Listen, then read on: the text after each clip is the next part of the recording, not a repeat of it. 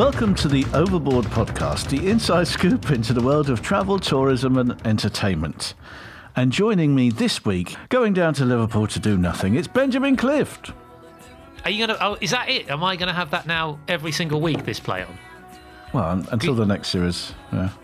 Oh, right. Uh, what, until you replace replace me with someone else? I, I either replace you or replace the play on.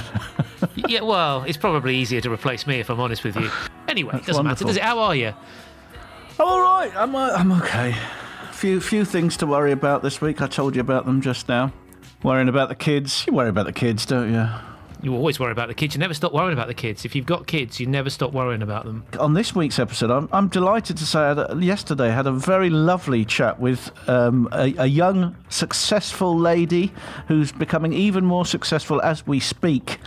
I think you know her, Bethany Clift, the author. Bethany- Yes, Bethany Clift, the author. I do, of course, know her because she is she is my sister, and I believe you had a very nice chat with her. With her new book, The Last One at the Party, and about to be turned into a film by Ridley Scott.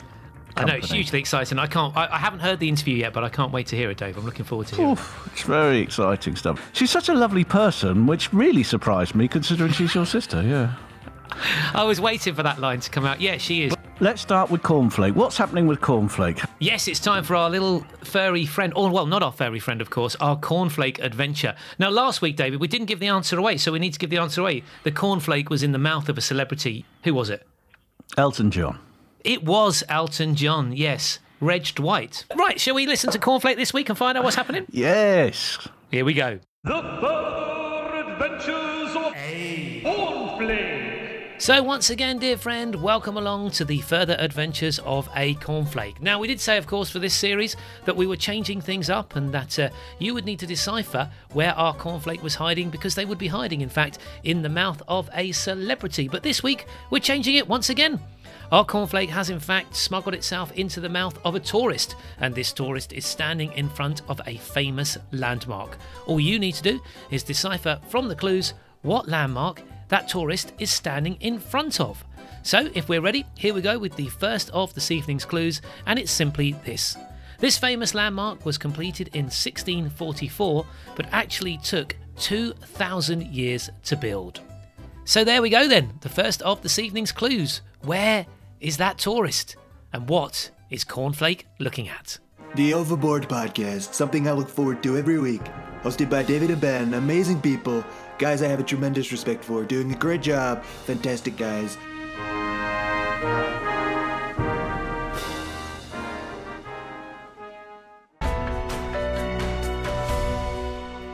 You are listening to the Overboard Podcast with David and Ben. So what do you think then, Dave? Do you know? Uh, no, not from the... F- I've got an idea, but I don't know for sure. Benjamin, let's move on to Did You See? Now, did you see the results from last week's poll? I didn't, so tell me. All right. On a cruise or in a hotel, do you go to speciality restaurants? This was run in association with our sister Facebook page, What to Do on Your Cruise. The answers were, I will when I can cruise again. one percent said that. five percent said, I buy a package. Uh, twenty-two percent said, no, I stick to what's included. thirty-two percent sometimes. And forty percent said, at least once. And we agreed that we do like the speciality restaurants, don't we? We love we the go speciality, as a, yeah. As a, yeah. as a strange Morecambe and Wise style couple on holiday together holding hands. Well, you say that, but do you remember on training courses when we used to get into bed with each other at lunchtime and read the newspaper? I do, I do. Can, can we just clarify that we should get into bed together? We were fully clothed because it was a little bit cold. It was January and we were in the, the, the arse end of Britain, Blackpool. We used to get in under the covers to keep yeah. our legs warm and read the um, birthdays out the, out the newspaper, didn't we? We did. Yeah. All right, then. Did you see, Benjamin, that uh, a report on the B B C this week said hangovers get worse the older you get? Researchers say that the body changes that we go through as we age make the body less tolerant of alcohol. So the drinking you can handle in your twenties will give you a hangover in your forties.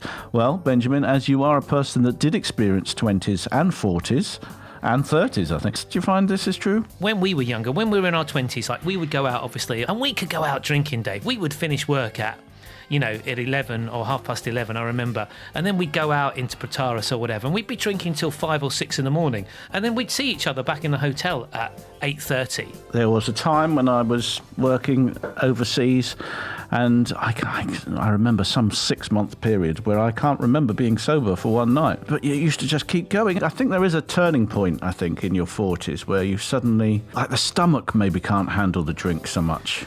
Well, I think it's I think it's the thought process, because I had this conversation with my friends. We're, we're planning on having a golfing break, and we were looking at times that we would tee off, dinner times and all that. And I would much rather get to the pub now at around about four o'clock in the afternoon, drink till about eight, and then be in bed at nine. Whereas when you're younger, of course, you don't want to go out until nine o'clock at night, and you want to be out until four in the morning. Your priorities change. Sometimes I'll go to the pub with my friend, we'll watch the football, you know, if it's on midweek game, and I'll have four pints. I used to be able to have four pints, no problems at all. No worries. Four pints, that was nothing. Now I have four pints. And I'm like... You're all over the place. Oh, oh I, I am. What's your go-to cure then in the morning, Dave, if you wake up with a slightly fuzzy head? What do you need? The obvious water. I know it's stereotypical, but for me, it is the fried breakfast. I think there's something in, in the fat, isn't it? That, that... It, it must be, but yeah, absolutely, yeah. If I can the get enzymes that, or something. If I get that, what are you having on your ultimate fried breakfast, Dave? What are you, what are you having? Oh, on you that? love your ultimate oh, food plate. I do. Don't why you? not? Why not? Let's do it. Come on, tell me what you're having. So you'd have how, bacon, you'd have egg. How I are you having your mushroom. egg? Though? How are you having your egg? Um, it's important. Generally, I like my egg scrambled these days, but I do like a poached egg as well. Ooh, Ooh very nice, yeah. Yeah, plenty of black pepper. Oh, beautiful. Well, I like black pudding, though. Do you like black pudding? No, I don't. I'm not a big fan of black pudding. A thin sausage. Oh, I bet you do. Hello, sailor. um, I'm not too big a fan of baked beans on a breakfast. I think it makes mm. it far too heavy. Mushrooms. I like mushrooms. Yeah. And... I don't really like the fried bread element, but I do like plenty of toast. You see, I'm the other way. I love the fried toast. I love the fried bread. I'd throw in a couple of hash browns there. It makes it a little bit too heavy for me. Benjamin, did you see that thrill seekers at a theme park in the U K, Blackpool Pleasure Beach no less, got a little more than they bargained for this week when their roller coaster got stuck near the top? They had to be escorted off the big one, step by careful step down a steel staircase in the open air from near the ride's two hundred thirteen foot summit. Did you see this? Yes, I did. And I hated every second li- of watching the video. Do you like heights? No, I hate heights. I absolutely... Yeah, I have to, I, I, I feel I, I, like I need to throw myself off a height. Oh, that's an idea. Um...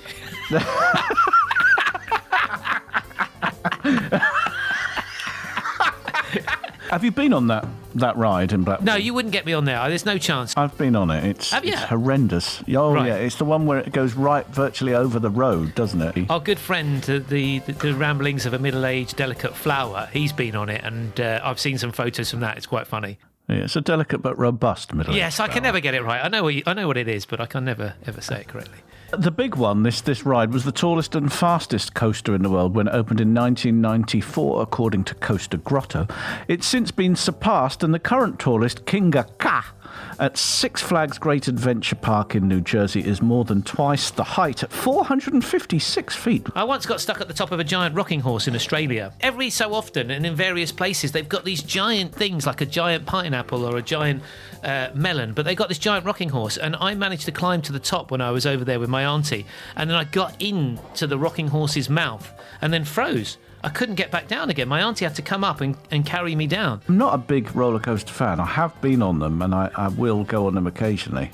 The point for me is when you get that that g- g- g- g- g- g- g- thing as it goes to the top. When it gets to the top, you take a deep breath and you think, "All right, come on, this is going to be over in about twenty seconds." But imagine you do that. G- g- g- g- g- g- g- g- Oh, and then no. It just stops up there, and you're sort of like stuck sort of at the top, and you're sort of facing upwards, and you're dangling backwards, and then you look down. Oh, my oh, God. No. I don't I don't think I'd be even be able to get out the carriage. No, I was I, about to say the same uh, thing. I would say, no, you're going to have to leave me here until it starts working again. I don't care if I'm here overnight. Just bring me some blankets and some bit, bit of food, and I'll just stay here. Did you see that normality or near-normal events are happening again? The first near-normal concert since COVID began took place in Liverpool yeah. on Sunday, with five thousand giddy music lovers crowding into a festival tent with no masks and no social distancing. All had agreed to act as guinea pigs for scientists studying the safety of mass events as part of the government's event research programme. Two events took place at the weekend over in Liverpool. Did, did you go? No, it's not my scene, mate. I'm not a raver or anything like that, so... A negative COVID test was a condition of entry, with concertgoers asked to take a further P C R test on Friday so that festivals could go ahead this summer. There was a lot of hugging, much shrieking and selfie-taking to document this evening of post-pandemic history. Ticket holders had to be over eighteen and registered with a doctor in the Liverpool City region to attend. The concert was the biggest seen in the U K since COVID hit last March, and part of a series of pilots including club nights, football matches and snooker tournaments. The World Snooker Championship uh, concluded as well at the weekend, and they had a full crowd in, didn't they? Yeah, one thousand people for the final. Did you hear the cheer? I heard the cheer. I saw it on the news. It's great, isn't it? There was a lot of emotion. Uh, there was a lot of people crying uh, on uh, Saturday and Sunday night there when they were at these uh, these festivals. Benjamin, did you see a woman in Mali has given birth to nine babies, two more than doctors had detected inside her womb, according to the country's health ministry, joining a small pantheon of mothers of nine babies. Do you know what? The, do you know what the nine babies is called? Octuplets is eight. Do you know what nine is? Nonuplets. Nonuplets is correct. Nonuplets. I've never heard of this nine babies. No, nor before. have I.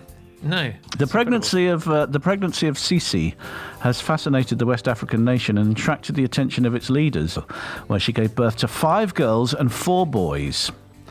Right, nine babies. Can you remember when you were expecting your first uh, daughter? Well, your only daughter, Lily. Could you imagine if three popped out? I can't imagine that at all.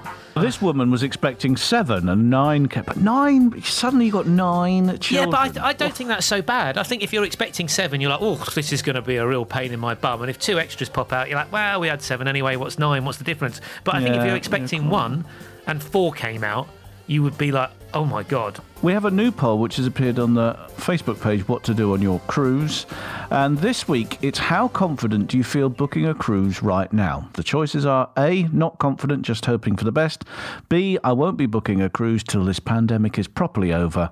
C, fully confident in the cruise companies to deliver safe cruises. D, I think even if the cruise is changed or postponed, it's nice to have something in writing to look forward to. Or E, I think I will wait and see how twenty twenty-one goes. If you were wanting to book a cruise, how confident would you feel right now? Um, definitely C. Fully confident in the cruise companies to deliver safe cruises. I think it'll be one of the safest places to be. A lot of optimism around at the moment. It's, it's a good news podcast this week, isn't it? Yeah, absolutely. It's Overboard Podcast and David and Ben. The Further Adventures of a Cornflake. Clue number two, then, in the further adventures of a cornflake. Remember, of course, we're looking for a landmark this evening. Clue number two is that this landmark was actually made out of stones, bricks, tiles, earth, and wood. Hmm, interesting. What landmark is Cornflake staring at? Two clues down. Two more to come a little bit later in the show. You're listening to the Overboard Podcast with David and Ben.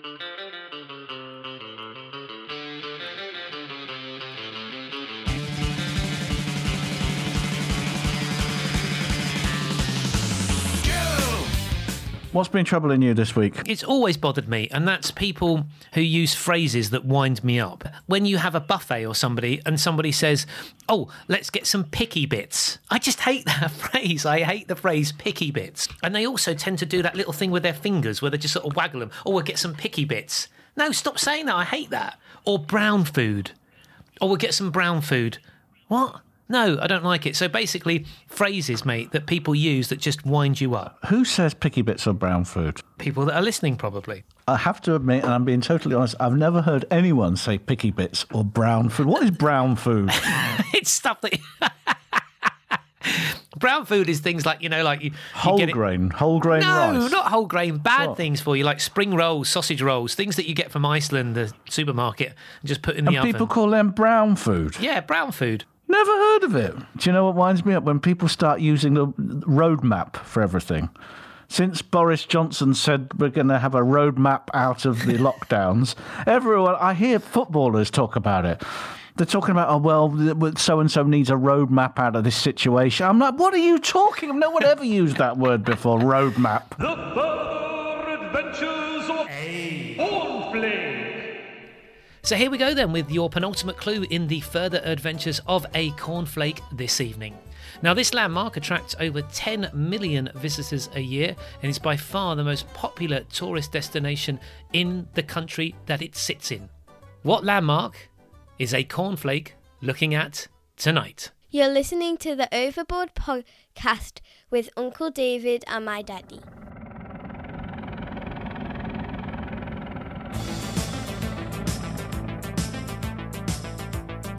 It's now time for Etymology Corner. This week, Benjamin, acid test. Now, acid test means an absolute, demanding or ultimate challenge or measure of quality or capability. Deriving from very old times, in fact, several hundreds of years ago, when nitric acid was used to determine the purity or presence of gold, especially when gold was currency before coinage. Gold does not dissolve in nitric acid, whereas less costly silver and base metals do. So there you go, the acid test, Benjamin. Excellent. You are listening to the Overboard Podcast with David and Ben. The Further Adventures of Cornflake.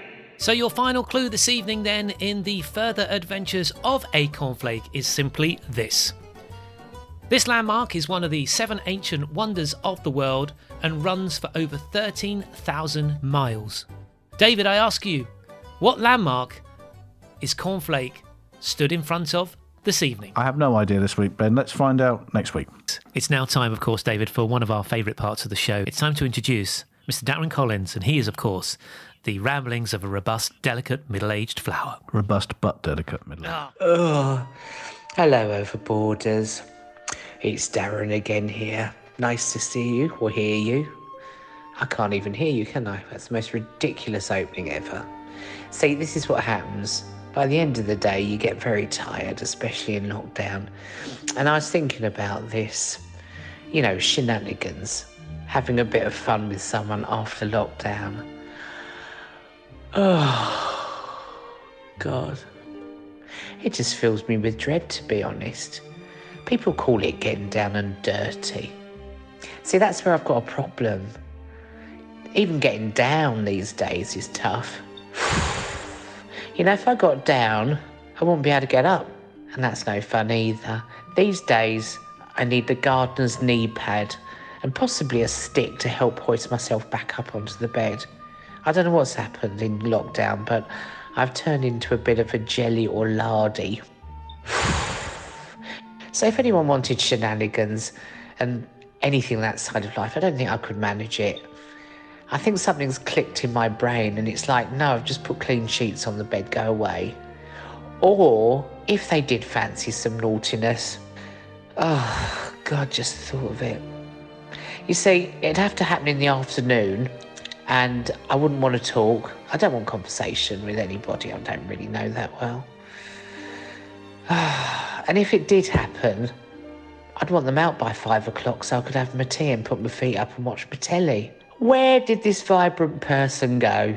Ah, oh, where was the person gone that used to be shining with sexual allure? Now it's all just dampness and dreariness. Yes, that's what happens in lockdown. Oh, God. Benjamin, I did an interview this week, as you know, with Bethany. What would you say about this situation that she's in? She's a debut novelist. She's released a book called The Last One at the Party. And what's the reaction in Britain? It's been really well received, Dave, yeah. Very, very proud of her. Um, obviously, it's been a difficult launch because everything is still closed. Bethany would normally be out and she would be doing the circuit and signing books in major bookstores and stuff like this and be able to do a lot more interviews and things like that. Considering it's been almost like a soft launch, if you like, the, the reaction to the book has been uh, unbelievable. So it's been published by Hodder and Stoughton and it's available in bookshops. You can buy it on Amazon. You can get it on your Kindle as well. It's a great novel, very, very unique. How would you describe it, Ben? A woman's fight for survival as the last woman on the planet.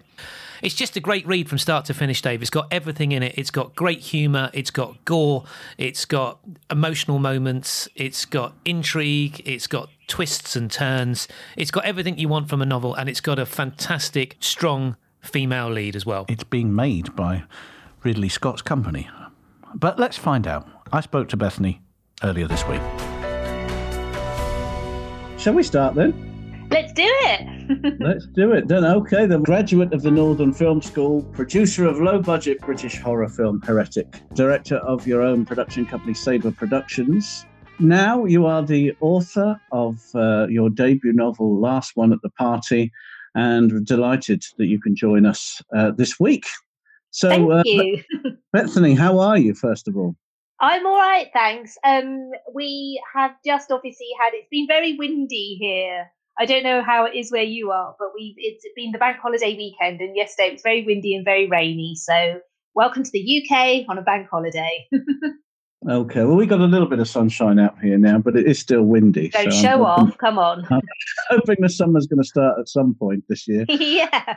When, when did your love of writing begin? Gosh, I think long before there was a love of writing, there was a love of reading. I, I've always been a voracious reader, and I can remember when I was very young having that thing where your mum says, you know, lights out, you've got to go to bed now. And I can remember opening my curtains and reading by the streetlight outside. I, I loved to read. Um, and I think it's natural, I think, from from that point, you want to kind of create your own worlds. You read about other people's amazing worlds and you think, I'd like to create my own. I've written from a very young age. I've always written throughout my life, since I was at university. And obviously, it's only been within the last couple of years that that I've managed to do it professionally. But I can remember traveling and sitting in San Francisco, and I had like an A four notepad, and I wrote a novel longhand during that year while I was traveling. It's just something that I don't think I've ever not been able to do. And then I think I've probably just been doing it so long that mm. maybe I got a bit better at it. so, so Last One at the Party, your debut novel. Are you surprised with the re- the reception that it's got? Um, I'm delighted with the reception that it's got. I'm always very careful to say it's a novel with a pandemic in it. It's not like the movie Contagion. It's not about the pandemic. Um, mm. The pandemic and the destruction that it causes is over within about the first thirty pages of the novel. Readers are thinking that they're going to get something that's going to dissect a worldwide pandemic and how we react and cope. They're not. It's a novel where there's a pandemic at the very beginning, and then what that does is removes everybody else, and then the rest of the novel is obviously about a woman and how she lives after that has happened and why she lives after that has happened. And so for a lot of people, I feel now may not be the right time for them to read it, or now may not be the time when they want to read it. Um, and I've had quite a few people say, oh, you know, I'm going to read it when I'm feeling a little bit better about our current situation. But on the reverse, I've had a lot of people say it's just been the perfect time to read it. It's been incredibly cathartic. It's been yeah. incredibly helpful. It's really helped my mental health. It's, you know, it's been something that's given me hope in, in what has been for all of us quite a dark period, I think. It's a very difficult, difficult uh, novel to describe. Because I, I remember before I read it, I had these ideas, you know, I had those those thoughts that you just described mm. about, do I want to be reading this at the moment? But as soon as, uh, you know, as soon as you get a few pages into it, into it you're gripped. And it, it's so removed from what's happening at the moment. It's it's brilliant. Yes. It, it's great. It, it's it's really, it really takes you out of yourself. Where did the initial, the initial idea come from? I've always loved dystopian fiction. I've always loved apocalypse fiction. I've always loved fiction about the end of the world and survival after the end of the world. I had in my mind a novel that I wanted to read, and no one had had actually written it yet. So I think the kind of I think for a while I was thinking, I want to read this novel, I should write this novel. And then something occurred a couple of years ago. I was driving home, I'd been at a conference and I'd come home and it was late, and I was coming through the Oxfordshire countryside. And basically, I was lost, and I had no signal on my phone. I had like a terrible brick phone at the time that just did hardly anything. Um, and I pulled over to kind of like at the side of the road to kind of try and work out where I was. And I got out of my car, and it was the middle of winter, and it was freezing cold, and I couldn't see any evidence of another human anywhere. It was just me and the stars and some cows chewing grass very noisily in the field next door. For a moment, I was like, oh my God, this is a nightmare. And then I had a brief kind of, oh, actually, is it a nightmare? I'm all alone, and it's kind of beautiful and peaceful. And is it really that bad? The very next day, I kind of, I sat down and I was thinking, the one thing about all the novels, or a lot of the apocalypse and dystopian novels that I read, is that there's always other people and they always meet other people at some point. And even if your protagonist starts off alone, she or he always kind of comes across a group of survivors. And, you know, it's whether or not the, the kind of jeopardy is, will they get on? Are they nice people? Sometimes they're nice people. Sometimes they're cannibals. Sometimes they just, you know, steal from them. I was really keen that she, A, was not a survivalist or anybody who had any skills whatsoever or was going to save humanity or in any way make a difference in this terrible situation. I wanted her mm. to be like you or like me or like someone round the corner who, and what would they actually do if they found themselves in that situation? And B, I, I wanted her to be alone. I wanted her to be her greatest protagonist and her greatest antagonist. She is her own jeopardy throughout the throughout the entire novel. She is her own jeopardy. She does many, many things wrong, as I have been told by many, many people in many, many reviews. That's the beauty of the story, is that, like I said, you, you can't describe it. You don't really know what's coming next. It's not a typical novel where it's, um, you know, th- there's a scare and you're constantly on edge, because there are sections where it's really peaceful and, and you're getting used to one part. And then, and, and the things that she does, again, without giving it away, it's the things that you would do, wouldn't you? Well, you'd get a little bit bored and you'd start doing the things that she did for a while. You'd think, oh, bugger this, I'm going to do this for a bit. No one's here anyway. It's really unique because it's, it's uh, one of the reviews said, brilliant, creepy, witty, laugh out loud and shudder inducing, because it's all it's all of those things. And and you must have developed the plot at different stages then. Again, without giving too much away, how did you work out the twists and turns? So it's a diary. There's no, that's not a spoiler. It's a diary that she writes. And I feel like on her journey, her physical and her emotional journey, there is a point where she reaches, which is at the end of the novel, where everything for her changes. Just fundamentally changes. Mm. And it feels like that is the point at which she would stop writing this diary. Even if it were only for a little while, I feel that physically and emotionally, she doesn't need, she can't, she could, probably wouldn't want to, and she doesn't need to write it in the same way anymore. I do feel about the novel that this is, this is a love letter or an explanation of her past life and of who she was. She's almost trying to kind of explain to herself who she was and how she ended up being the person that she became, that was so far removed from the person that she always probably hoped that she would be. By the end of the novel, she is as close to the person that she would hope that she would be. It all quite flowed quite naturally. It felt like these were the things, as you said, you know, when you sat down and you thought, if if I were, if I thought I were the last person alive, what would I do and where would I go and what would be my priorities? If you actually sat down and thought about the emotional turmoil and also the the kind of the sheer terror and sadness of feeling that you are the last person there, then I think everything that she does, for me, is is quite understandable. It all it just all stemmed from the idea of this character and how would she react, given that she is probably the most unsuitable person in the entire world to be the last person alive at right. the end of the world. I don't know about the most unsuitable. I recognise a lot of, a lot of myself in her, so let's not say that.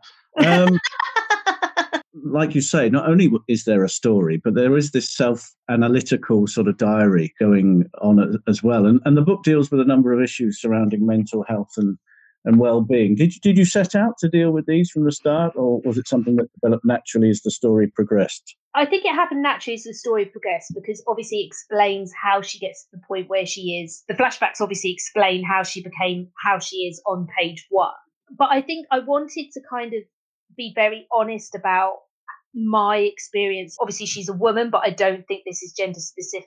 I think, you know, there is such incredible pressure on everyone these days to kind of have this life that we all feel is going to be the kind of, you know, the perfect life, the Instagrammable life, the life that is what our parents want, but also what our friends want. And we're all on the treadmill, and not only we're on the treadmill, but we're recording the treadmill now, which is kind of the scary thing. So if, if you don't put it on Instagram, or it's not Instagram worthy, did you actually do it? And was it worth having done it? And that's the mm-hmm. kind of, you know, I feel like that's just such a massively added pressure. I really wanted to kind of explore this idea of how how that is so much pressure and how that can be so much pressure on on one person. So I wanted to do it quite honestly, I think, as well. I think, you know, I think people shy away sometimes from kind of this, this depiction of mental health, which is that it doesn't have to be because you've got a really shitty life. You can have quite an ordinary life and a very privileged life and have parents that absolutely love you. But it doesn't mean at some point you're not going to suffer from panic attacks and you're not going to wake up one morning and think think that you don't want to get out of bed. There is nothing that says that because your life is better than my life, I am more entitled to feel this way than you are. It can happen and does happen to anyone. Absolutely. Reading the book, one minute you would find yourself laughing at very humorous parts, and the next, you know, the next page or the next few pages, you would find yourself being a little bit grossed out, you know, sort of like feeling sick. Um, how did you manage to balance the the gore and the dark humour? Well, one of the reasons why there's humour in there is because there's only so much misery that one can take. I wanted the book to be about hope. It's about a physical and emotional and mental journey of healing. And one of the things that people, when people ask me, what do I want people to take away from the book? I always say it's, I want them to take away that as long as we have life, we have hope. She is someone who is going to have those moments of humour at the worst times. And I think that's um, quite uniquely British. I think she is, uh, I feel she's very, very British. This is all absolutely shit. But, you know, and then comes in the irony, and then comes in kind of the way that we, we as a nation can kind of laugh at ourselves at the worst possible times. So I feel if, if I'd written a different character, if I'd written a scientist or a survivalist or or someone who wasn't, you know, going to react in the same kind of like, what the hell is going on way as you and I might, mm. then it would have been a very different book, and it might have been a darker book. It's great because she's not like, a, you know, a typical hero. She doesn't know what she's doing. She doesn't know what to do. She has to find the things out. A lot of black humour, a lot of sarcasm. It's really good wanting her to, to do all these things and wondering what she's going to do next. So it, mm. it, it it really does keep you gripped. When I was reading it, I could see it as a film. You know, I could see this being a film. Yes. I mean, it's so vivid. Is there plans that it may go to film? Uh, yes, I have sold the television rights to Scott Free Films, so to uh, Ridley Scott's company.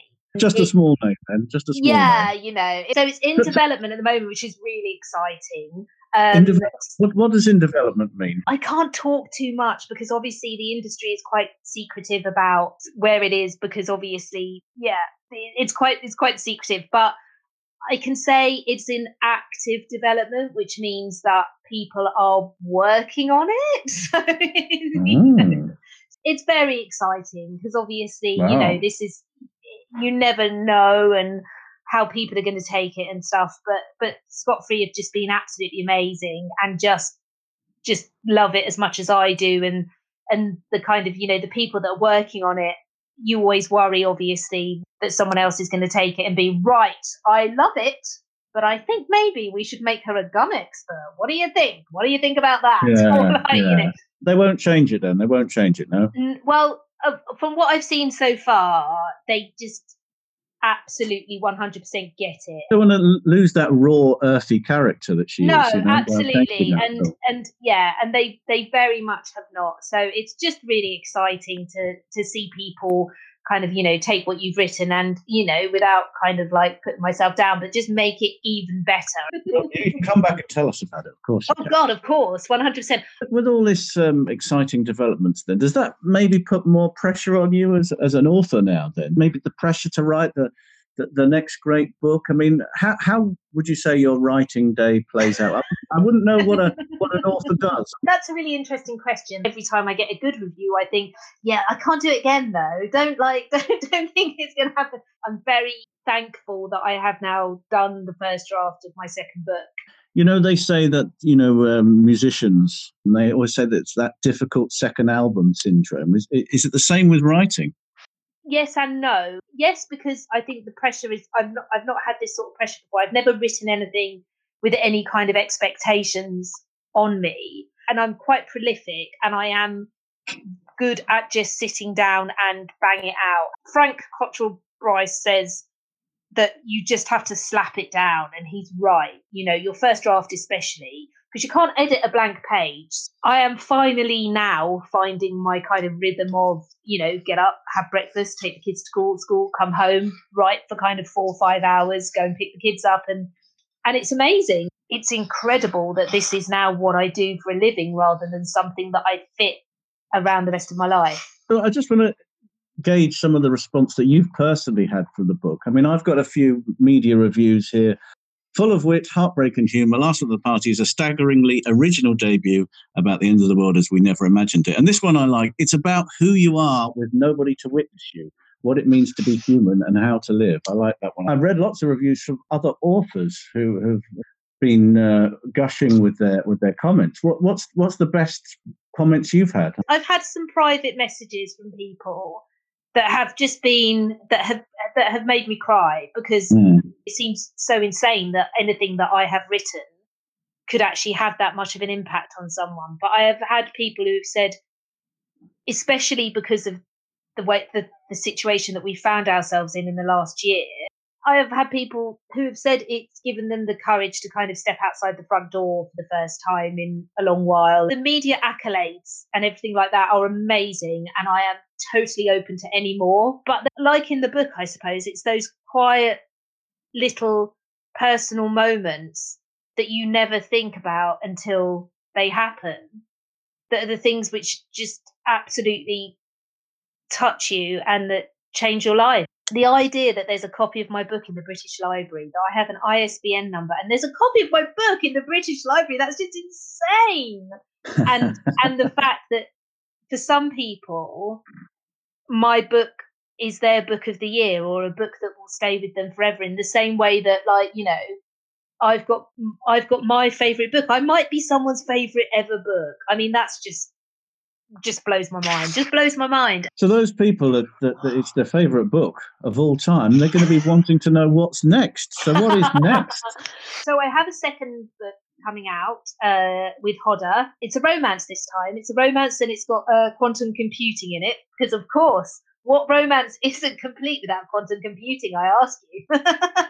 So that will be out sometime next year. I also have a film called The Bride that I am just polishing up at the moment to uh, submit. That is a nineteen eighties horror comedy about a group of women on a hen night. So that's very exciting. I hope to start my third novel towards the kind of end of the summer, Uh, autumn this year, um, and that is a it's a Y A crossover novel about a um, private boarding school and an alien invasion. And then obviously the one thing that everybody always asks is, what about a sequel? And um, yeah, of course, I'm incredibly hopeful that I will write the sequel. I will begin that probably at the beginning of next year. So hopefully, oh. fingers crossed, if every, if all goes well, then yes, I will I will write a sequel. I heard that there wouldn't be a sequel. I wonder who told me that. But. Oh, interesting. Well, I can't I can't say too much about it, because obviously I'm wrapped up in contracts and T V deals, et cetera, et cetera. But